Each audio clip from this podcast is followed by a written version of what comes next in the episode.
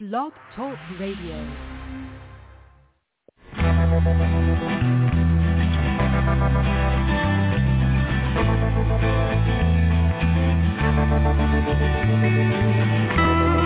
stroll through the pictures, what I've left behind. You once again,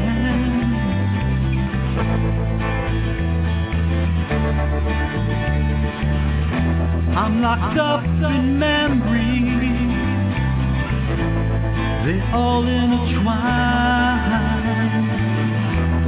The memories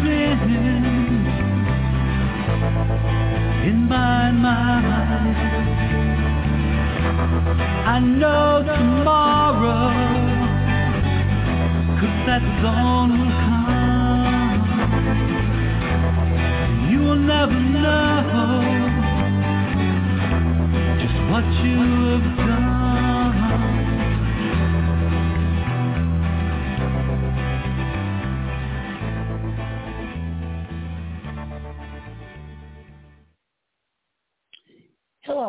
Good evening. Welcome to the NAASCA Stop Child Abuse Now Scan Blog Talk Radio Show. NAASCA is the National Association of Adult Survivors of Child Abuse. My name is Victoria, and I'm your host for this evening. And we are on scan number 3352. And we're planning on having a guest this evening, and she hasn't come in yet. Okay, but I'd like to say first that we have a single purpose here at NAASCA, which is to address issues related to childhood abuse and trauma, including sexual assault, violent or physical abuse, emotional traumas, and neglect, and we do so with only two goals. One, educating the public, especially as related to helping society get over its taboo of discussing childhood sexual abuse, presenting facts showing child abuse to be a pandemic worldwide problem that affects everyone. Two, offering hope and healing through numerous paths, providing many services to adult survivors of child abuse and information for anyone interested in the many issues involving prevention, intervention, and recovery. Again, we are on scan number 3352, and if you'd like to be a part of the panel this evening, please call in at 646-595-2118, and my co-host will meet you on the back line and ask if you'd like to ask a question. Or actually, I will be, because I'm just on tonight. And if you have anything to say, we'd really like you to join in the conversation. And we hope that you will support NAASCA. I also want to let you know that these shows are recorded and archived. And we have shows during the week, and we hope that you might listen to some of the archives, because we have had a lot of wonderful guests on the show and have discussed many different topics. So tonight, since our guest hasn't shown up, I'm going to talk a little bit about a book that helped me quite a bit. And it was written in 1988. And it's called The Courage to Heal. And it was actually, back then, it was women that were talking about being adult survivors of child abuse. And so it's a guide for women survivors of child sexual abuse, but it does apply to men as well. And I wanted to talk first about remembering. And we have one other person right now on the line, and that is Philip. So, the person that wrote, the people that wrote this book are Ellen Bass and Laura Davis. And they said, I've looked the memories in the face and smelled their breath. They can't hurt me anymore. For many survivors, remembering is the first step in healing. To begin with, you may have to remember that you were abused at all. Second, come specific memories. If you think you were abused but don't have any memories of it, see, but I don't have any memories, page 81. The third kind of remembering is the recovery of the feelings you had at the time the abuse took place. Many people have always remembered the physical details of what happened, but have forgotten the emotions that went with it. One survivor explained, I could rattle off the facts of my abuse like a grocery list, but remembering the fear and terror and pain was another matter entirely. Remembering is different for every survivor. If as a young person you turned your abuser into the police and testified against them in court, there's not much chance you forgot. Likewise, if you had to raise your abuser's child or abort it, you probably always remembered. Or the abuse may have been so present in the daily texture of your life that there was no way to forget. One person who kept a vivid image of what happened to her said she sometimes wished she had forgotten. I wish I could have forgotten shock treatments like my mother. She had forgotten huge segments of her life, and I used to envy her. One, on the other hand, this woman said that she was glad she'd always known just how bad things were. At least I knew why I was weird. Knowing what happened allowed me to work on the damn problem. May not have forgotten entirely, but coped by having selective memories. And I always knew that we had an incestuous relationship. I remember the first time I heard the words incest when I was 17. I hadn't known there was a word for it. I always remembered my father grabbing my breasts and kissing me. I told my therapist I remember every miserable thing that happened to me. It seemed like I remembered so much. How could there be more? I didn't remember anything but abuse. But I didn't remember being raped, even though I knew I had. I don't want to remember being raped. We talked about the fact that I didn't want to remember that for months, yet I knew my father had been my first abuser. And so we do have one other person on the line, and that is Philip. And I'll bring him on right now. Hello there, Philip. How are you? Good. Oh, I'm good. I'm doing okay. Talking about remembering. Do you remember when you started remembering, or did you always know that you've been abused? I always knew. Mm-hmm. I always knew. Oh, you always knew. Okay. Yeah. Me too. But as this woman was talking about, I could rattle off what happened to me, but the feelings weren't really there. And I think that took a while for it to come to me. I don't know. I was hoping that we'd have more people calling in, which is okay that it's just you and I, because I could talk about remembering for a long time. Do you have anything to say on that, about your story? Well, my memory is kind of bad because I chose not to remember things, so that kind of blocked out a lot of memories in my head. Yeah. Yeah, that makes sense. Did it happen to you, Ms. Victoria? Yeah. They said recovering occluded memories, those blocked from the surface, is not like remembering with the conscious mind. Often the memories are vague and dreamlike, as if they're being seen from far away. That's kind of what happened to me. The actual rape memories for this person was like for the end of a tunnel. That's because I literally left my body at the scene, so I remember it from a perspective. There's some physical distance between me and what's going on. Those memories aren't as sharp in focus. It's like they happen in another dimension. Other times, memories come in bits and pieces. And then it talks about flashbacks. In the flashbacks, you re-experience the original abuse. Flashbacks may be accompanied by feelings you felt at the time, or they may be stark and detached, like watching a movie about someone else's life. Frequently, flashbacks are visual. I saw things that happened, but they couldn't see the face, and a black belt. The first-time visual memories can be very dramatic. And another part is regression. Another way to regain memory is through regression. Under the guidance of a trustworthy therapist, it is possible to go back to earlier times. Or you may find yourself going back on such a journey on your own, with only the prompting of your own unconscious. Another thing is sense memory, which is often in particular touch, smell, or sound that triggers memory. You might remember when you return to a town, to the house, to the room where the abuse took place, or when you smell a certain aftershave, or, you know, you heard a certain song or something. And there's different ways to remember. And there's a lot more differences now than there ever used to be, because there's a lot more in the news and stuff than there ever was before. And we also have Bill on the line. Hello, Bill. Hi, how are you tonight? Oh, I'm doing well. And we also have Philip on the line. And we were just talking memories. Hi, Philip. How are you? Say the last thing again. How are you?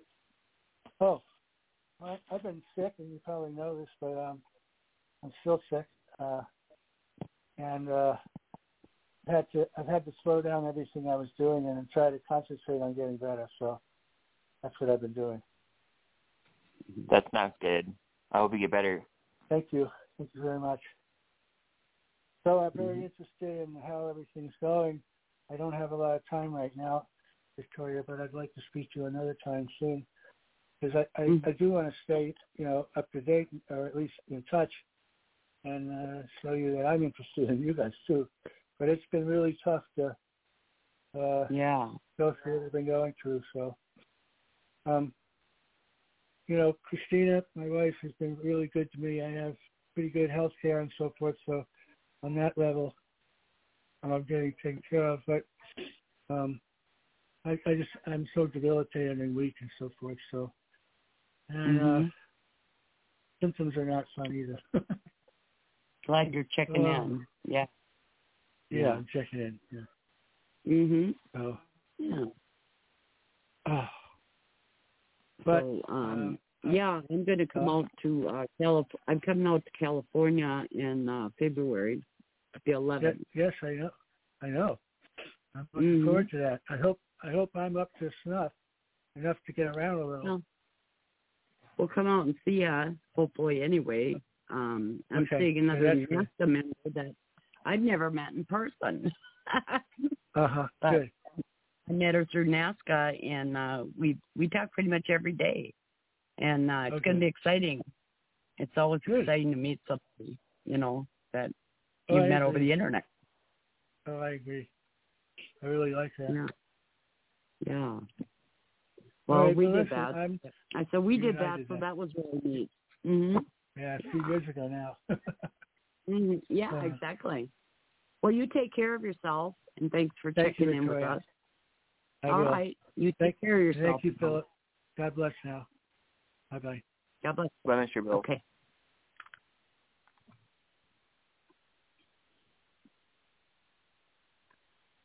That was nice. So, yeah, Bill hasn't been feeling well, so I'm glad he was able to come on and check in. We've kind of cut down on our radio shows. I don't know, Philip, if you've been trying to call in, but we did have some problems with the Blog Talk Radio show for a while, with even getting on it and trying to do a show. And if anybody else was trying to get on, that's what's been going on. And we've also been looking for more guests to fill in. For instance, tonight... I had a gal that was going to call in, and she might have had a hard time calling in because she's never done it before.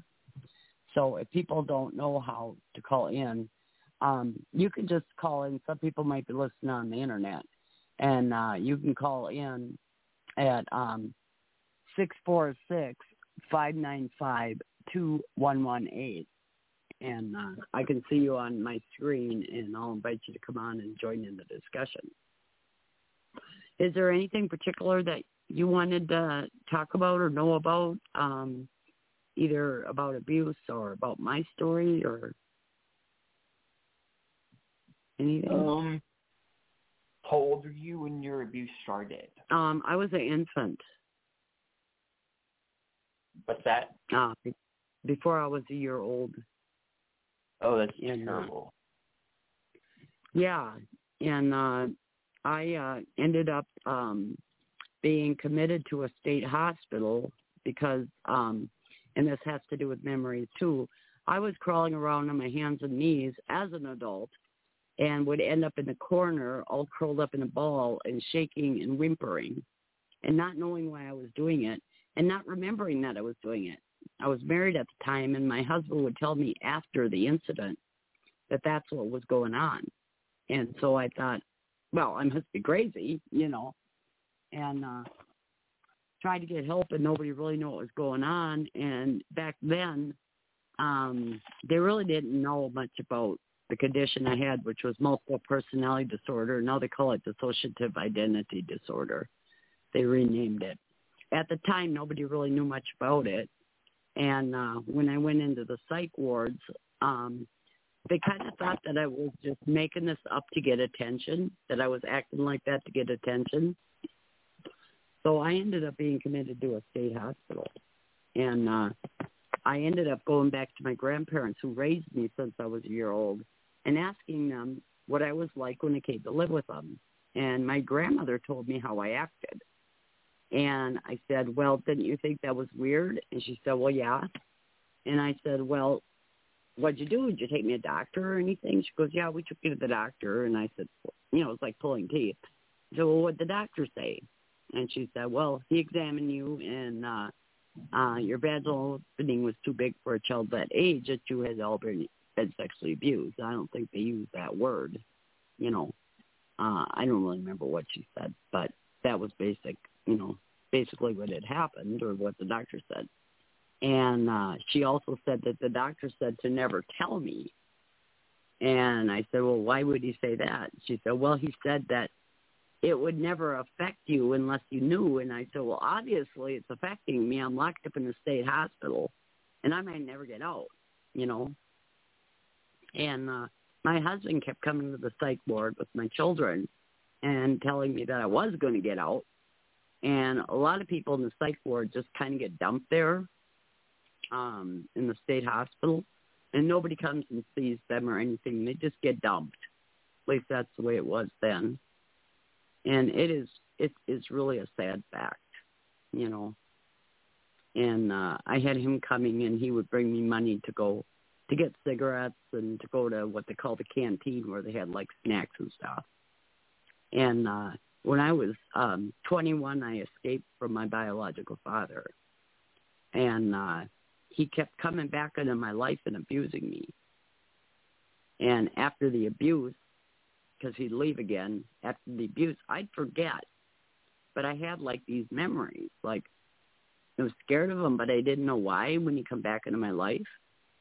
And then he'd start abusing me again, and then the memories would start coming back. But I had a lot of memories, and I had a lot of trouble focusing in school, making friends. All that kind of stuff was just, you know, really difficult for me. I couldn't focus on any schoolwork. And I couldn't figure out why I was weird or different or, you know, whatever. It just, nothing made sense until I was 21 years old, and I escaped, and I got put into I went into a better women's shelter and went into a psych ward and literally started getting some kind of help, you know. At least I started talking to a psychiatrist. So, you know, it took a long time because they weren't. That was back in 1983, and they really didn't know much about child sexual abuse back then. Do they know more about it now? Oh, yes. I've been going to therapy since I was 21, and the end of this month I'll be 62 years old. So I've been in therapy all that time, and I'm still in therapy. I'm still learning stuff. And I'm still trying to deal with the memories. And, I mean, every day, matter of fact, my therapist was just going over like a kind of review of where I started out and where I'm at now and stuff, you know, and she was asking me questions like, like, do you still have memories that you're dealing with, and how often are they? And I said, oh, they're on a daily basis because they affect my everyday living. You know, I'll be doing something, and all of a sudden I'll have a memory of something that happened, you know. But that again, that goes back to what they're talking about with it, with a trigger or, you know, something that reminds me, that makes me feel bad or makes me feel bad about myself. And I really have to work hard to get rid of those old messages that I'm a bad person, or that nobody's going to like me, or something's wrong with me. And then I have to remind myself that I was abused and that's why I feel that way, because that's what I was told, or indirectly told. How did you get to the point to where you could give yourself those messages? I basically realized that I needed to reparent myself, and because I was given bad parenting, real bad parenting. My grandparents took me in when I was a year old, and they were alcoholics, so I didn't get very good messages from them either. And I realized there were other people in the world that didn't get those kinds of messages, that got positive messages. And I thought to myself, what would it be like if growing up I would have got these positive messages? Especially when I started parenting, I thought, I want my kids to have a different childhood than I had. So I started going to parenting classes. And we got another caller, so let me see who this one is. Hello. Who's on the line? Oh, just a minute. I thought I opened their mic, but I didn't. Hold on a sec. Just a minute. Hello, 612 area code. Can I ask who's calling in? Diane. Oh, hi, Diane. Diane's our guest tonight. Hi, how are you? Welcome. I'm great. This is Victoria, and we also have on the line, who is also here to support you. Hello, Miss Diane. So Diane is our guest tonight, and I met Diane a while back, and I didn't know that she was a survivor of child abuse, and I told her I was looking for a guest tonight, and she volunteered to come on the show and tell her story. So welcome, Diane. Yes. What'd you say? I said, I was just telling Philip and the people that might be listening that you had volunteered to come on tonight and tell your story. Yes. And definitely. The way we really do it is it's kind of your show. You could just get to come on and tell what you remember. We were just talking about memories, and we were talking about sometimes we just can recall what happened to us, but we don't really remember the feelings. And then when we start dealing with it, it isn't easy to deal with the feelings and really deeply about all the things that happened. So would you like to begin maybe at the beginning of what you remember, and if there was, other things going on in your childhood at the same time? Well, no, but when I was 7 years old, my Uncle Frank raped me. Oh, no.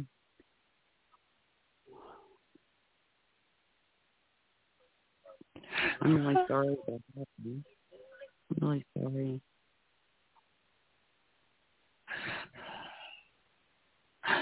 My Uncle Frank put me in a vacuum cleaner box that Kirby vacuum cleaner came in, blindfolded me, took me downstairs into the basement when we lived at 617 Sherburne. 7 years old, and he sexually molested me. I had no idea which uncle did it. It was either Frank, Roy, Butch, or David. My mom and dad came home because they were babysitting. Mm-hmm. My Uncle Butch told my mom and dad, he says, "Kurt, Shirley," he says, "you better go upstairs." He says, "Diane's up there crying really hard." Mom and dad came upstairs and they said, "What's wrong?" And I told them, I said, it was either Frank, Roy, Butch, or David. I said, one of them touched me. My dad was raving mad. God, he was raving mad. He wanted to go kill all four of my uncles. Mm-hmm. And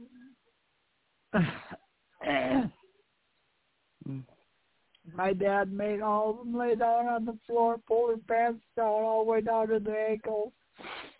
My dad took a leather belt, and he had the eats of every one of them 4 times until they stood up and said which one did it. Oh, my goodness. And Frank stood up. Huh? How old was your uncle that abused you? 18. Wow. Yep. And my dad and mom kicked his ass out. Mm-hmm. And I haven't seen him in like 20 years after that. Mm-hmm. Frank had already gotten married and had children and all that shit. And I never talked to him. I was never close to him like I was with my Uncle Butch, my Uncle Ryan, Uncle David. Mm-hmm. Well, that makes sense. That you wouldn't be close. I was raped by a black person. Oh, no. How old were you then? Huh? How old were you then? 17. Wow. Yep. That's terrible. I was scared to death. Yeah. Yeah. So how did you feel when, you know, you were telling your parents? Mhm. Well, I really didn't tell them. David or Butch is, I can't remember which uncle it was, but I think it was Roy. No, Butch said that there's something wrong with Diane. Somebody did something to her. And Mom and Dad ran up the steps. Mm-hmm. Wow, that was blood was all over my dress, all over the bed. Oh my goodness! And I was still wearing the fucking blindfold. Oh my goodness! He said, "Do not take it off." Wow. Oh, that's awful. He said, "If you take it off," he said, "Well, Mom and Dad," he says, "When Kurt and Shirley leave," he says, "I'll beat your ass." So I never took it off. I never knew who did it until I heard Frank's voice. Yeah. Well, I told Mom and Dad, I said, I think it was Uncle Frank. Mm-hmm. And Dad said, "Frank, you're fucking dead." My dad never swore. Uh-huh. Yeah. So my dad beat his ass and kicked him out. And how that makes you feel? Good. Yeah. Yeah. I said, good. I'm glad he's gone, Mom and Dad. Mm-hmm. Yeah. Yep. That must be horrible being 7 years old and have that. Like you said, you didn't even know what was going on. I mean, I had no idea. Right. After you've done it to me, I mean, I was so full of blood, it was un-fucking believable. Yeah. Oh, that would be so scary. Yeah, it was. I was scared to death. Yeah. Painful too. And I'm gonna see a psychiatrist about it. Yeah. Cause it's that's a great idea. Yep, it pops in my mind, you know, quite a bit. Yeah. Yeah. Yeah.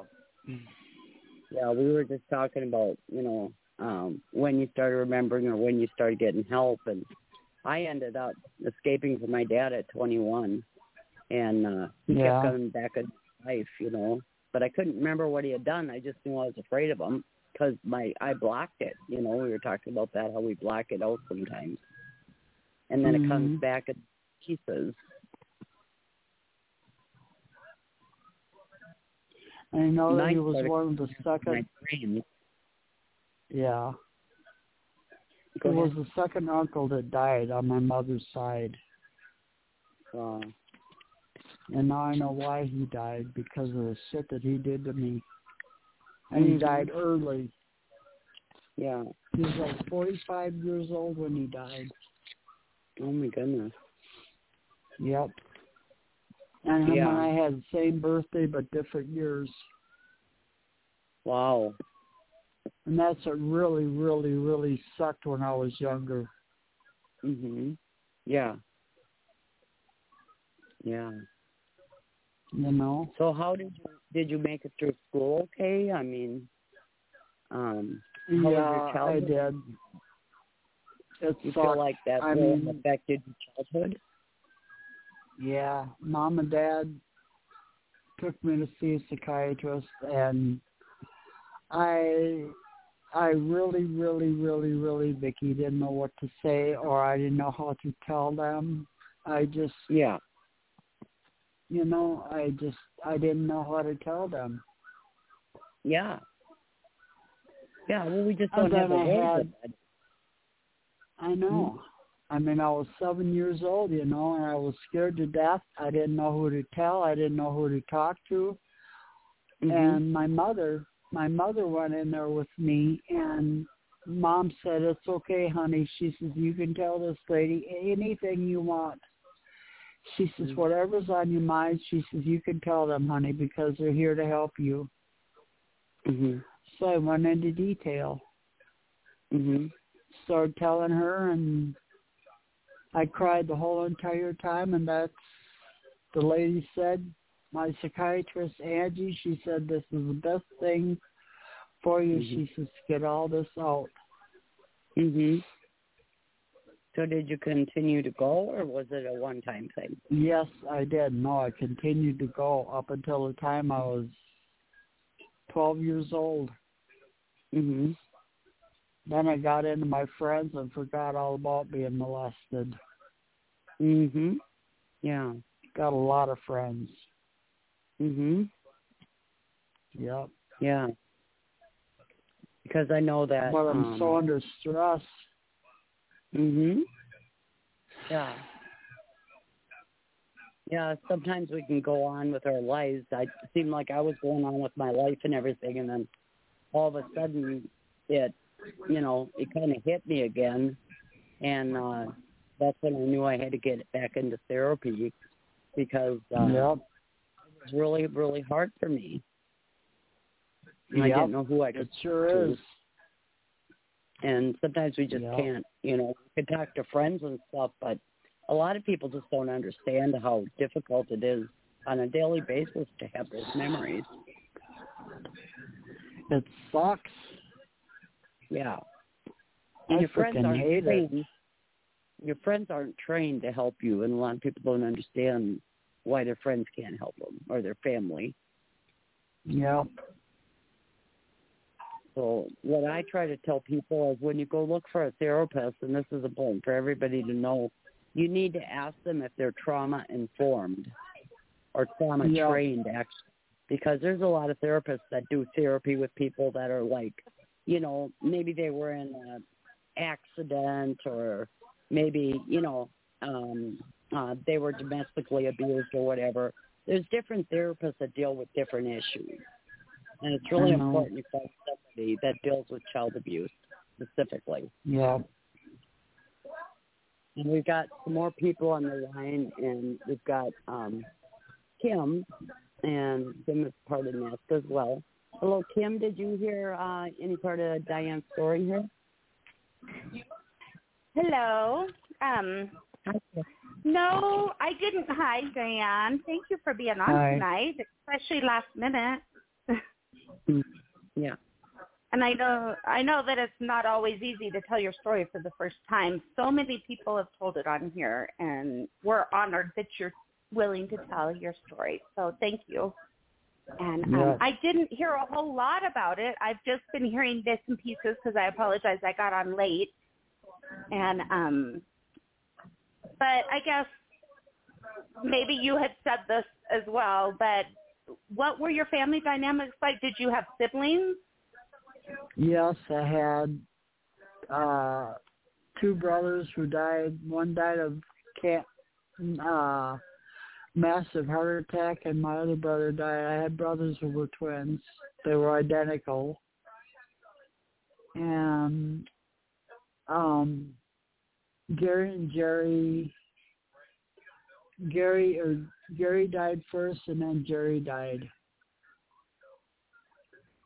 Oh, wow. Oh, I'm so sorry. That's so hard. And so everybody's gone but you. You're the only one. You're the last sibling left. Yep. No, I have a sister. Oh, you have a sister, too? I have a sister, okay. Yeah. She's 3 years younger than me. Yeah, but Diane was telling us that she was sexually abused at 7 by her uncle. And do you want to just quickly let Kim and our other caller just quickly what happened? Huh?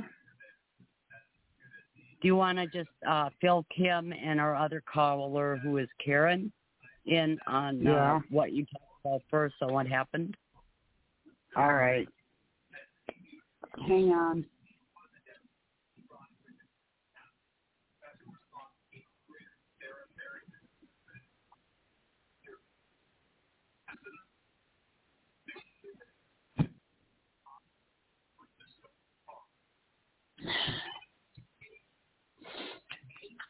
Hi,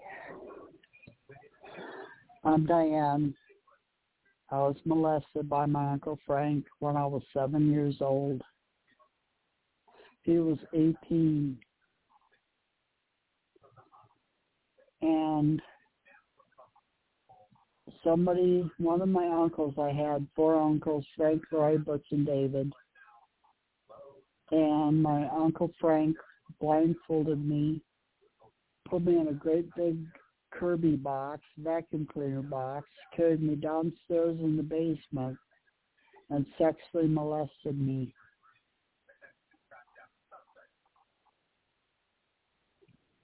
And I guess, I was full of blood. I mean, I had on a beautiful dress that my mom and dad had bought me. And mom and dad had come home, and Butch, my Uncle Butch, said that they said there's something wrong with Diane. She's upstairs crying really, really hard. And mom and dad came upstairs and said, Diane, what's wrong? And I told mom and dad a little bit about what happened. I didn't really know what it was called, but I was bleeding. And as soon as my dad seen that I was bleeding, he ran down the steps and yelled at all 4 of my uncles. I mean, he screamed in their faces and said, which one of you guys touched my daughter? And he made all of them lay down on the floor with their pants down to their ankles, underwear too, and he whooped each and every one of them with the belt until one of them got up and said, I'm the one that molested Diane. My Uncle Frank got up and said, I'm sorry, Kurt and Shirley, but I'm the one that raped her. And Frank and my dad said, get the fuck out of my house. My dad beat the shit out of him and kicked him out of the house, and we never seen him again for probably 20, 30 years after that. I didn't tell you this, Victoria, but I was molested too by my brother. Oh, my goodness. How old were you then? 18. 18. And Diane was also telling us that she did go to therapy right after that, and she's thinking about going to therapy now. So I don't know if anybody wants to share how therapy might have helped them, because she's just thinking about it. Well, thank you, Diane, for going over that again, going through that. I'm sorry that happened to you. That's just awful, and nobody should ever have to go through all of that. Yeah, I know. Sorry. I could have fucking killed him myself. Well, yeah, but you're 7 years old. You don't know any difference. I mean, I know. Your uncles who you loved, and they should have been there to protect you, and it is sad. You know, we do these all the time. We listen to people's stories, but it is sad to hear them over and over. No. And I think that, you know, we need to be able to understand that this is the first time for you, and we appreciate you doing it, like I said. So, you know, what else, how did your life go on after that? How did you, after your uncle was kicked out and you were gone, what happened after that? Well, we moved out of the house. My dad had owned it for like 42 years. I was born and raised in that house. And my dad said, "Diane, we're going to move, honey. We're not going to live in this house anymore." I said, "Good." Wow. And my dad sold the house, and we moved. We moved to South St. Paul. Wow. Then after that, we moved to Laramie, Wyoming. Oh, did you? Is that where you're at now? Wyoming? No, I'm in Anoka. Oh, are you? And that's where I met Diane. And like I was saying earlier, I didn't know that Diane was a survivor of child abuse. We started talking on it, and she told me she was, but we didn't really go into any details. This is the first time that I've even heard Diane's story. Yep. Wow. Well, yeah, thank you for being brave enough. And if you have a book? No, I don't. My brother Jerry said, he says, you better have sex with me, because if you don't, he says, I'm going to tell Mom that you let this guy they called Roach. I don't know why he was, though I know that. And Jerry said, if you tell Mom that I had sex with you, I'm going to tell Mom that you let that black dude rape you or have sex with you, that you ought to have sex with him. I said, "You dirty, rotten son of a bitch, you motherfucker." I told her right to his face. I said, "Jerry," I said, "I hate you."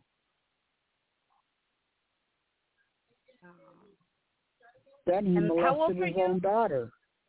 I was 7 years old. When your brother did, too? No, when your brother... I was 18. I was 18 when he raped me. Okay, you were 18. My mom was gone. My fucking mother didn't even believe me. Oh, it's so sad. Yeah, oh, and you know what? She said. Well, I said, yes, he did. Even my sister was there. My sister said, "Yes, he did, Mom, because he raped me too." "Ah, bullshit," she said. I was like, okay, well, whatever. Oh, it's so sad. I'm sorry. And especially, I think a lot of people, we get blamed for another rape, and then we're raped by that person who blamed us and said that we enjoyed it and whatever, we wanted it. You know, anytime somebody says you wanted it and you know that you didn't want it, that's very, very difficult. I know. Oh my God.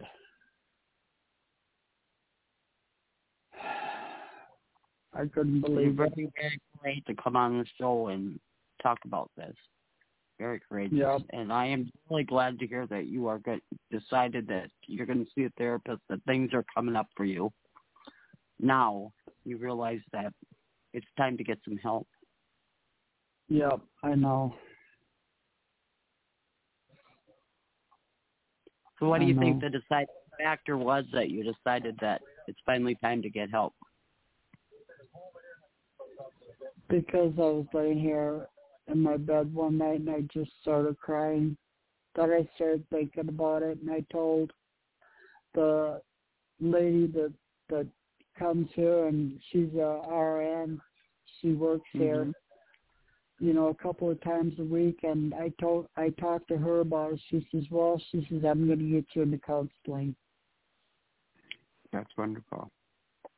That's wonderful. And I don't know when she's going to do it. Be a therapist. When you go to see a therapist, you get to interview them too. You could say, you know, how are you going to help me? You know? Yeah, I know. Mm-hmm. Definitely. Yeah, do you mind if I say something else? This is Kim again. I guess I didn't really answer that question earlier, but I think I started going to therapy when I was probably in my 30s, but not necessarily always telling what was the real problem. So I was going to therapy to try and figure out why my marriage isn't working and why, you know, I'm having all these other issues, but never really connected it to that. And then once I started connecting it to that and telling the therapist, like Victoria said, a lot of them are not trauma-informed, and it is so important. It really is, but because people don't understand how to talk to people who have been traumatized, and they will say things that are triggering, and they don't mean to. But when you're with a therapist especially, it's like they don't, you know, you want them to be able to relate to you and be on your side and support you in the way that you need it. And so I'm not perfect at that. There's been a couple of them that I've had in my therapy years, but I've also kind of resigned to the fact that I probably will always go to therapy. I didn't talk about my abuse till I was about 48. And publicly, and I first told it on NAASCA, and now I've been doing it, and I teach classes and stuff now. I've been doing it for about 8 years, but I think that it is important to always have that support, and there's friends, and you have Victoria as a friend, which is an amazing friend. Everyone should have Victoria as a friend, but then she'd be really overwhelmed. We can't do that. Yeah. But we were talking about that. No, it's important. Friends can help, but we're not professionally trained. And it's important for people to find somebody that's professionally trained that they can share things because, you know, and the other thing is, you know, putting a timeline, and that's one thing, you know, I started off this Courage to Change book, and it says like go to therapy in the morning and do a seminar in the afternoon and do a whole bunch of journaling at night, you know, but you know, there's no way to accelerate our healing. We're going to heal at different rates. We're going to heal the way that we heal, you know, and we need to be gentle and kind to ourselves and not, like, figure out that, okay, by the time, you know, and put a time limit on it or put a, you know, people go, are you healed yet? And I say, I'm going to be healing till I take my last breath, whenever that is. Yep, I'm 62 years old. I started therapy when I was 21 years old. I'm still in therapy, and I will continue because I continue to learn and grow and change and feel better. I want to feel better, you know. You know, and this is the way I started to feel better. Vicki, go ahead. Yep, I'm here. Sorry for interrupting you, honey, but I went you to go physical ahead. Therapy for 2 years, and I don't think it did a damn bit of good. It didn't make me feel good. It didn't make me feel better. I just kept it bottled up inside me. Mhm. You know, and I just wish to God that I had a close friend to really talk to, like you, Vicki, in private. Mhm. We can do that. I really didn't know that you never really shared what had happened in tonight. You really shared a lot already that I never knew. And I continue to want to encourage you. And then also we do have a group, which is NAASCA, which is the same thing that this radio show is.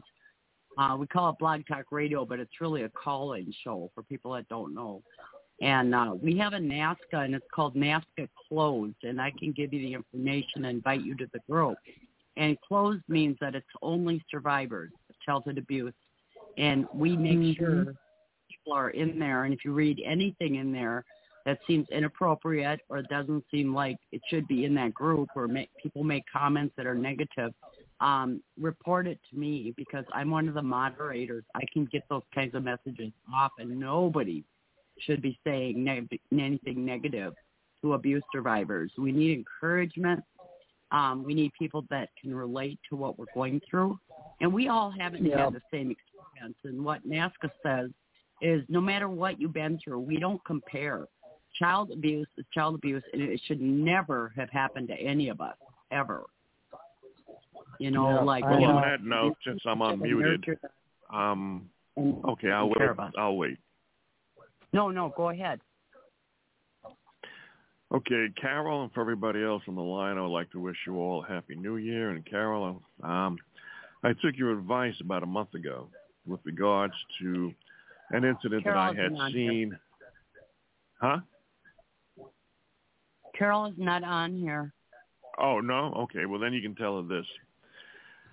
Just tell her thanks from Joe, because I got advice from her with regards to what I had thought might have been an abusive situation from a family member of mine to her son. So I got in contact with the woman's sister, and this woman and her sister aren't exactly the best of friends.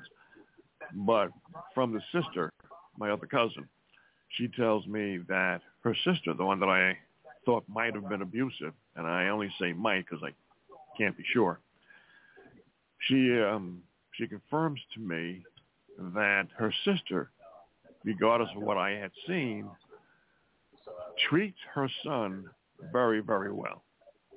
So I just wanted to say thanks to her, Carol, for giving me the advice and let them know that I followed up on it and I got a good ending. So that's all I wanted to say. Sorry for the interruption. Hey, that's okay, sir. Okay, I'll let you guys get back to your show. Take care now. Mm-hmm. Bye-bye. Mm-hmm. Okay, that was unexpected and had nothing to do with what you were talking about. So let's get back to your story here. Let's get back to what you're talking about, which was support, and also the NAASCA group on Facebook. And also we have Kim has her number on the website. And for people that don't know, it's NAASCA, NAASCA.org. And we've got a lot of information on there. And we have people's numbers that you can call. We have a lot of resources and a lot of information that you can read about child abuse.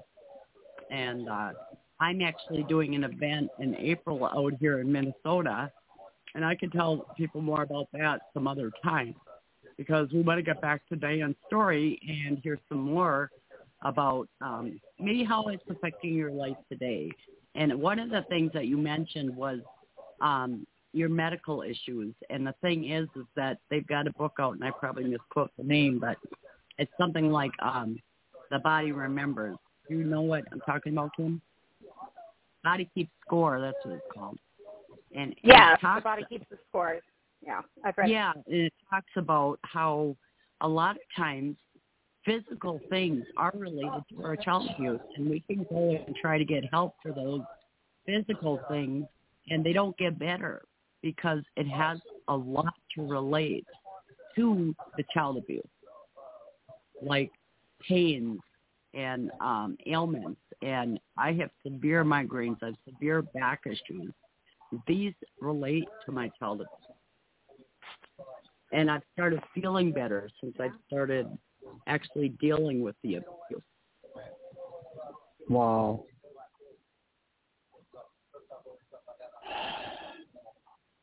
Dang. Yeah, I find the same thing. I think most people do. Most survivors will find that there is some physical, usually, or several things. And have you ever talked about or heard about the ASA study, Diane? No. That's another good thing to look up. It's called ACEs. It's ACES, like the card. But just Google it. The ACEs study, it was done by Kaiser Permanente, And you're probably going to find that you fall into a lot of those categories and have probably a pretty high score, but basically it's, you know, it tells you. Yeah. Go ahead. No, it just has to be explained a little bit more. Yeah. Yeah, it goes into, it's, here, let me say what it is first, the actual name, because I'm so bad at that. I say words and then I don't go for all the way through it. Mm-hmm. It's the Adverse Childhood Experience Study, and it was done by Kaiser Permanente years ago, and the study just talks about, it was in 1995 and 97, but they're still doing studies around this. And so it goes through all of the adverse childhood experiences. Would be things like if you've been abused, if you've been sexually abused, if you've been physically abused, if you've been mentally abused, if you've ever, if you had a parent that had chronic alcoholism or drug use or, even a catastrophic thing like a cancer that you can't control at all. But those things, when they happen in your childhood, they affect how you are for the rest of your life, because we're so developed. We're developing so much during that time frame that's what kind of puts us, and that's why we have all these ailments and everything, is because we aren't able, a lot of times we're not just mentally or physically able to get to a point where we are completely able to function like people who have never been abused. And I think the more ACEs that you have, then it, it gives you an idea. And I think it's empowered me, even though it can and not empower you, but it empowers me to know that I can overcome things. And, just because those things have happened doesn't mean that I can't overcome them. But so it says right here that the where did it say the pyramid represented? Oh, you can go ahead. Did you have something you want to say? Yeah, and I want to also say there's no magic age where you become, like you said, that when you were 18, how your mother reacted and said that, it didn't happen. It doesn't have to be no magic age, because I was 21 and my biological father was still abusing me. And as far as I'm concerned, I was also child abuse because it continued into that. And when we're young and we're abused by people, it can continue without us realizing that that person should have never said that to you. As a parent, should never, ever say that to you. And that emotionally damaged you as well, even though you're 18. Yeah. I don't know. I could have fucking killed him. Well, yeah. Is your TV on, Diane? Is your TV going in the background? Could you maybe turn it down a little? Would you mind? I just think it's hard. It might be kind of hard for some people to hear if they're listening to your show. Just the background noise. Okay, thank you. Yeah. Thank you for that.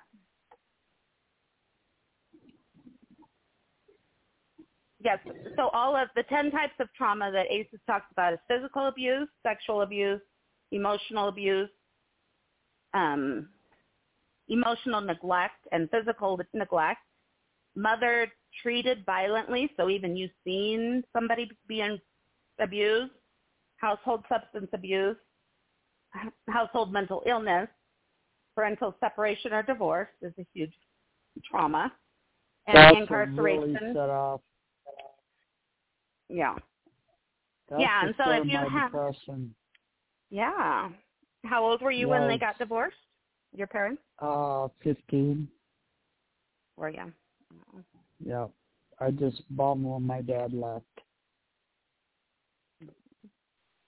Did you get to see him still? No. Well, I was 15. My sister was 9, and my mom said since her and my dad are no longer together, we had to go out and live with my dad in frickin' Canada. So we went out and lived with my dad for probably maybe a month. And he couldn't handle us girls, so he sent us back home, sent us on a Greyhound bus with $1.50 apiece so we could eat. And we never ate. We just stayed hungry because all we had was $1.50 apiece. Oh, my goodness. And that was all we had. And we went from Canada to Minnesota. Oh, my goodness. And that was like 17-hour bus ride. No, it's longer than that. I can't remember how long of a ride it is. Mm. How was your mother? Yeah. How did she treat you after your dad left? Huh? How did your mother treat you kids after your dad left? What did they? She loved us. Yep, she was very good to us. Actually, my brothers were in the service when my dad left us. Mm-hmm. Yeah, he had put my brothers in the service when they turned 15. Wow. Yeah, they've been in the service 2 years after Mom and Dad split up. Mm-hmm. So, when did your brother abuse you? Was when he came home to visit her? Huh? When did your brother abuse you? That when he came home to visit? Or was he living in the home? Yeah. He was already home because he got a dishonorable discharge because he said that he broke his wrist, and he really didn't. He just wanted to come home. Wow. Yep. My sister was gone, and Jerry and I were the only two in the house. Yep. Well, that all sounds really, really hard. Yep. Very difficult. And you said, so you got therapy when you were younger, but then why did the therapy stop? Why do you think it stopped?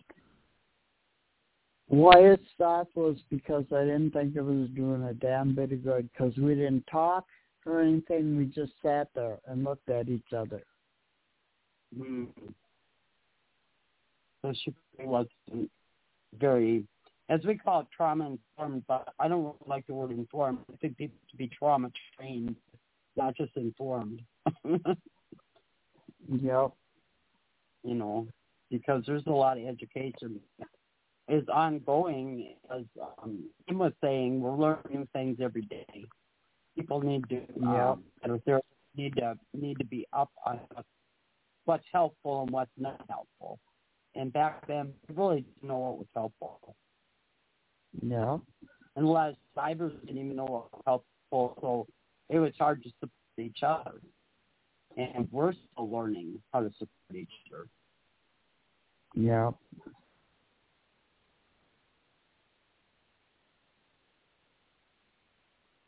Yeah. Yeah.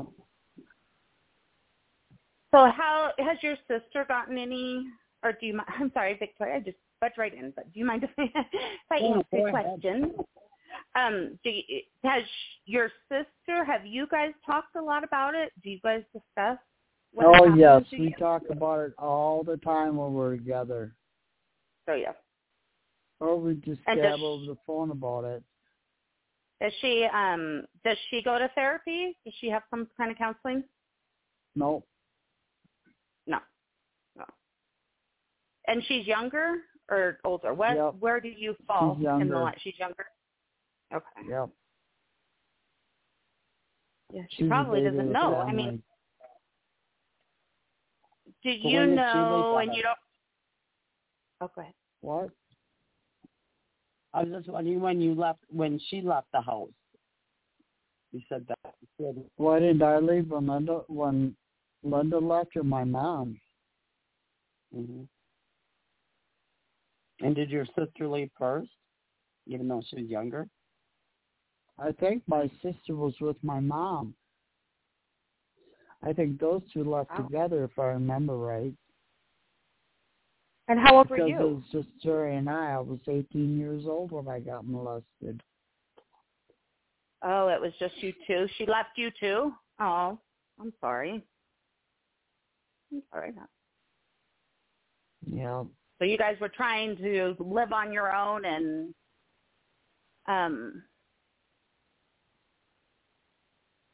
do you... I mean, I guess this is really isn't a question that you could answer, but do you know if your brother has molested anybody else in the family or out of the family? Yes, he molested his daughter. Oh, you said his daughter. He molested my sister, Linda. He molested me, and he went to jail for 10 years, went to prison. Yeah, he just couldn't get away from it. You think he that you were his first one? I'll bet. Yep. I'll bet you were. No, yeah, I was. Then he molested my sister. Then he molested his daughter. So did he go to jail for his daughter? He went to jail for all four of us. All three of us. Oh, he molested Amanda too, my niece. My sister Linda's daughter. Oh, my goodness. Yeah, he's dead now. He died of cancer. Oh. You don't know if he was abused to you, if he affected you? Yes, he was. He was molested by one of our babysitters, Paulette. Wow. Yeah. Have you found, Diane, that when you... Go ahead. Go ahead. Well, no, I was just going to ask, Diane, when you talk to people, if you do, I know you don't a whole lot, but when you do open up and tell people your story, do you find that there are a lot of people that have gone through the same things, you know, the trauma of abuse, or you haven't told enough, you haven't talked enough? Well, I've talked to a couple of ladies that, well, maybe two, I think, that have been molested by the family member. Oh, really? Yeah. Because, you know, there's like one in, I don't know if you've heard those statistics, but 1 in 3 girls will be molested before their 18th birthday. Yeah, and then like 1 in 5 boys. But, you know, it's, and that's that whole generational thing. I think it kind of even falls into that category because my family was the same way with different people in the family. And you just have to wonder at what point did, you know, that uncle who was a child at one point realize that all the rest of the men are abusing and then he's going to carry that legacy on. I mean, it almost feels like that is what happens. And, I mean, it's just, it's so sad. I said, no, I'm going to stop it. No, I'm going to do whatever I can to not. And unfortunately, I didn't have a mom who would stick up for me. She knew it was happening, but she didn't do anything. Denied it. No, but she said it, you know, because it had happened to her, and I guess maybe there was some, you know, just she resigned to the fact that it just happens to all girls. It's just going to happen. And I was like, no, I don't think so. I'm not going to just resign to the fact that it's going to happen to my daughter. So I didn't, you know, I fought as much as I could, but having tools helps a lot, knowing what you know can what do though, to help. Kim? My daughter said, okay, my daughter has mental problems because when she was a baby, she damn near drowned. And she said that my brother Jerry sexually molested her. And then she says that he didn't molest her. Then she says that my brother Gary, my best brother, molested her when she was younger. Hmm. And oh, she said that my son's father molested her. And do you know that they all took lie detector tests and every single one of them passed it? Oh, really? Yes. Well, there are people. And it may have been somebody. And I never, ever told her that I was molested by my brother, Jerry. Well, Jerry molested me, Mom. I said, no, he didn't. I said, your uncle took a lie detector test. Well, what's a lie detector test? I said, it's something that you got to tell the truth on. If you lie, they'll know that you're lying, but you got to tell the honest-to-God truth. And your Uncle Jerry flunked his lie detector test. That's why he went to prison for 10 years. But there are people that can pull those lie detector tests. Well, he didn't. No, I'm saying some of them can fool them, so they're not foolproof. Yeah, I know. Yeah. Yep. But I'm going to go here, girls, because I got to get to bed. Victoria, I'll call you tomorrow morning. Yes, that sounds great. And I really, really appreciate you coming on, especially at the last minute. And I will definitely talk more about this. And really honored that you were able to share as much as you did. So thank you very much. Yeah. I love you, Vicki. So, Vaughn, if you would like to, you could put together a little bit of a bio of who you are, and I could put it on the website, because this will be available within about 30 minutes after it ends, the show. Good. It'll be available on Blog Talk. So you can refer anybody to this session on Blog Talk, and on the website. The website will take you to Blog Talk to listen to it.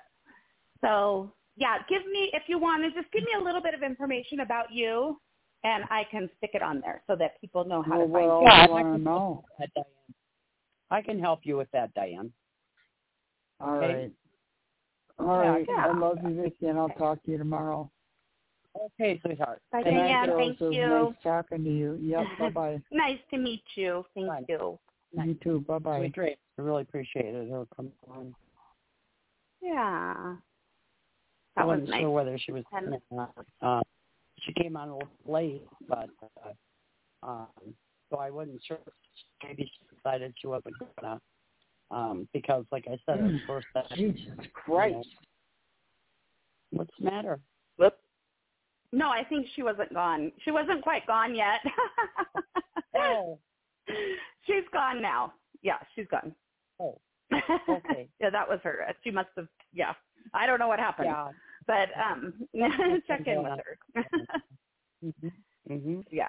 But, no, I was happy that I got to meet her. Thank you for asking her to be on. And yeah, hopefully she comes back, because just let her know that she's a part of NAASCA, and we would love to have her around, and we would love to support her. So. Well, I know she's on Facebook, so she might want to connect with us on the group. And for anybody that would like to, we have an open group where we just have information about child abuse, and anybody can go on the NAASCA website.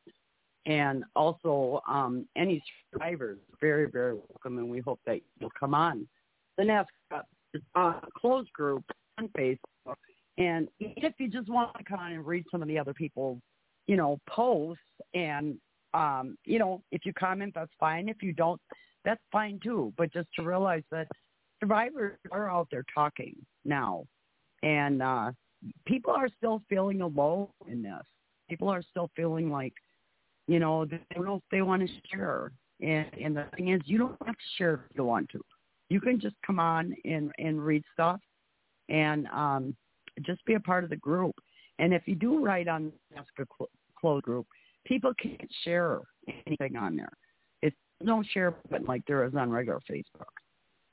And we don't share what people like.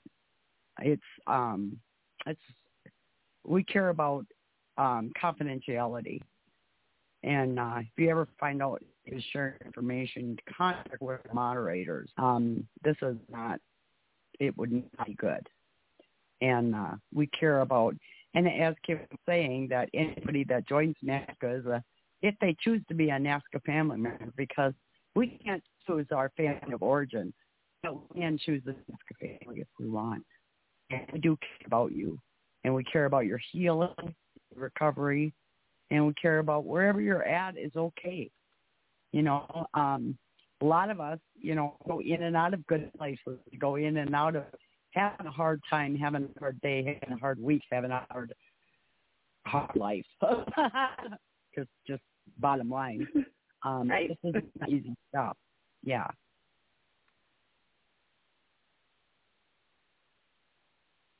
Yeah, very well said, Victoria. Yeah. And we really care. We really care because that's what NAASCA is about, is helping survivors to feel better. But, you know, we're not professionals, and we, you know, we do have some professionals, but most of our members are, and I don't want to put just in front of survivors because we're not just survivors. I don't like the word just. We are survivors, and we want to be there for other survivors, because people say to me, oh, you do so much, Victoria. I said, really don't do a lot. Really, all I do is what was given to me and what I wish was given to me. And that's it, you know. Yeah. And if I can give back just a little bit of what I've been given, because I've been given so much, I wouldn't where I was at in that day. Because, you know, we can't, we don't get this stuff. It's not like, I just thought when I turned 18, something should magically fall on my head and I would know the wisdom, you know. And right. It just doesn't happen. I'm adult. I always figured I was just in the wrong place. When it fell down, I was just in the wrong place. You just didn't catch it, huh? Yeah. I was, you know, I didn't know I was supposed to, or I was in the wrong place. But, you know, it's a slow process. It doesn't just happen overnight. I talked about that earlier, is that, you know, we all go at our own pace, and it's okay. And there is no I'm healed as far as I'm concerned. We're all on a journey. I'm on a healing journey. And sometimes we are fortunate enough to cross paths with different people that do give strength to go on. Because there's been many times in my life where I felt like I was just going to give up because I didn't have hope. And somehow or another, I get that little spur of hope. You know what? Maybe things will get better. And I don't even know where it came from, you know? One little thing, you know? Like the wind is blowing and it's blowing my hair, or maybe there's, you know, maybe that's a really good thing to do, you know, and start feeling a little bit better and go, hey, maybe I could feel a little bit better than this, you know, and that hope started coming back, feel a little bit better than I'm feeling, and that's what we want to give the people, the hope. And so we share our stories in all different places that we're at in our lives. And for somebody new to come on is just so wonderful to me, because that gives me hope that, you know, the people that are still suffering out there, still in need, are still reaching out and saying, I deserve this. And we all do deserve this. We all do deserve to share our story and get support. Yeah. No matter where we're at. You know, a lot of people think, oh, you've been in therapy all this time. Well, you know, your life must just be wonderful and you don't ever think about this and it doesn't affect you. And, you know, I had a sponsor that used to say, don't compare your insides to everybody else's outsides, because people might look all put together, but you don't know how long it took them to get you know, right. Might have been days. Yeah. And it'll be weeks before we look that good again. Yeah. Yeah. And for me, it was months. I'd lay down before I could get up and take a shower, brush my hair, and put some makeup on and dress up, and then finally go outside. Be like, wow, you look great. And I'm like, yeah, you don't realize how long I look. You know, or you have those spontaneous friends. the spontaneous friends, and you're like, no, I don't love that. Then you feel like you're a liar, because like, well, you don't really know me, and you don't want to get to know me, you know, and we want to get to know people where they're at right now. We accept you right where you're at, no matter where you're at. Yeah, amen. So we only have a little bit of time left here. Is there anything that you want to share about NAASCA? Well, no, I was wondering, though, if Bill came on. Did he pop on and say hi? Yeah, he did pop on and said hi. Oh, good. And let us know that he's recovering, and his wife is a great support, and he was sounded pretty tired out, but you know, he said that he's keeping going and getting a little bit stronger, and so we're still hanging in there with NAASCA, and that ensures that, you know, the show keeps going. And like I was telling people early, that we had some trouble with Blog Talk and getting on, and now we've kind of backed up a little bit, checking the schedule on the website, which is NAASCA.org, and look at the schedule for Blog Talk Radio and see who the guests are. And if we don't have guests that night, we do questions and answers, or we do topics, and we'd love anybody call in, and then we have what we call a panel, and people can ask questions either of guests or of whoever's the host that night, or if you want to bring up a topic if we don't have a guest. We'd love to have you on. If you want to call any of us that are doing the group, or if you want to go on Facebook and contact us individually on Messenger, please feel free to do that. And we would love to invite anyone who is adult survivor of child abuse to come on and hear your story, even if you've never told it before to anybody, like Ann tonight. Please contact us and come on, even if you're somebody that told your story 500 times or more, you know, come on and share your head, because we're all at different places. Yeah, and our lives change, I mean, within months, too. So there's always different things going on in our lives. And so if something big is going on, we want to know. We want to share it with you. So we'd love to have you. And if you've been on before, don't hesitate to call to get on. And you could sign up either on the website, or you could call us and we'll help you go through the apps and sign them up. Because sometimes, for me, these different websites, you know, they're a little bit different, and some of them are hard to navigate if you're not used to it, you know. So get a hold of us, and we'll help you through the whole process of getting on the show. We're really, really grateful for anybody that can spend a little bit of time on this with us, and whatever you want to share. You know, if somebody asks a question you don't want to share, just, I feel comfortable sharing that, or I don't want to answer that, whatever. There's no pressure to share any part of the story that you feel comfortable with. Because, you know, this is something we really value, the fact that you're even willing to share a little bit, even to come on and be on the panel and say, I've been there. Yeah. Can I share something about the website?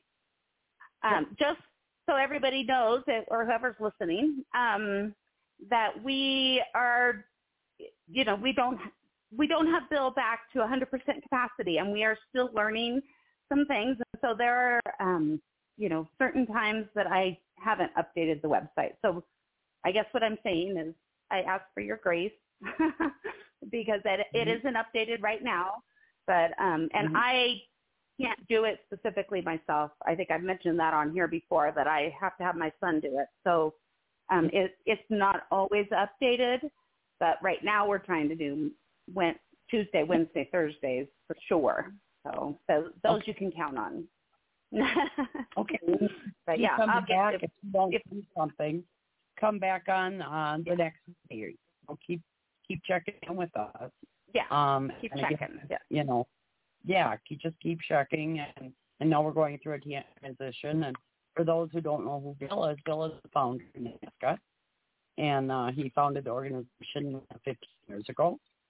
and actually met Bill about 15 years ago, probably a little after he founded it. And when I came on, was the first time I ever told my story about being abused as a child. I've been speaking since 1995 about domestic violence and about these prostitution and pornography, but I never heard about my child abuse because I was sexually abused until I was 21 by my biological father. And I don't know. I had somebody say, you know, when you're 18, why didn't you stop it? You know, like I said, you know, people, there's this magic age when you're enlightened about right. how to stop you're it. An adult. Uh-huh. So you should know to walk away. Yeah. Mhm. No. Yeah. No. I think that. Did you say that you were? How old were you when it stopped? 21. Your abuse. Yeah. Yeah. Yeah. And I think my mom was similar to that. I think my mom was already married and divorced, and it sounds like it was still going on. And I'm just finding out bits and pieces. She's gone. My mom's been gone now for 19 years. But for some reason, my dad likes to tell me bits and pieces of things every once in a while. So I'm like, I don't want to know. No more. Don't tell me anything else. But, yeah, it's hard to understand. But when you are so pretty much brainwashed, basically is what it is. You are brainwashed to that person. And that person has decided that they're going to, continue it as long as they can get away with it. And unfortunately, my dad came back into my life after I left the house, and was in a vulnerable position, and he came back, and I was afraid of him, but I didn't know why.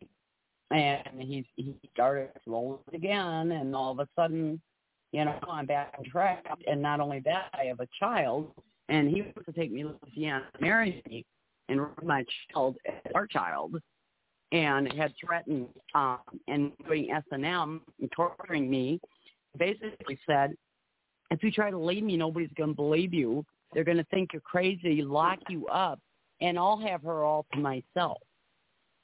And, threatened to sell this pornography to my friends and my grandparents, which he said would kill them.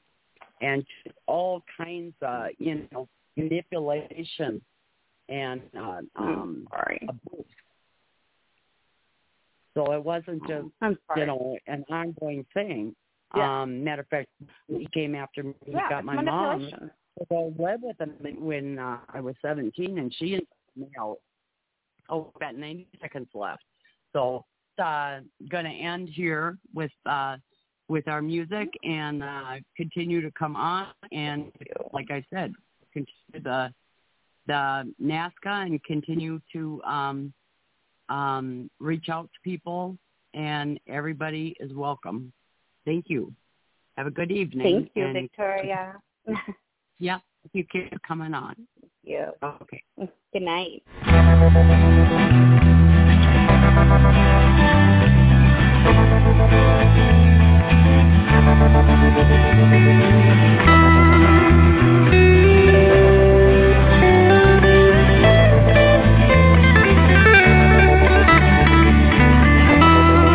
stroll through the pictures, what I've left behind. Here once again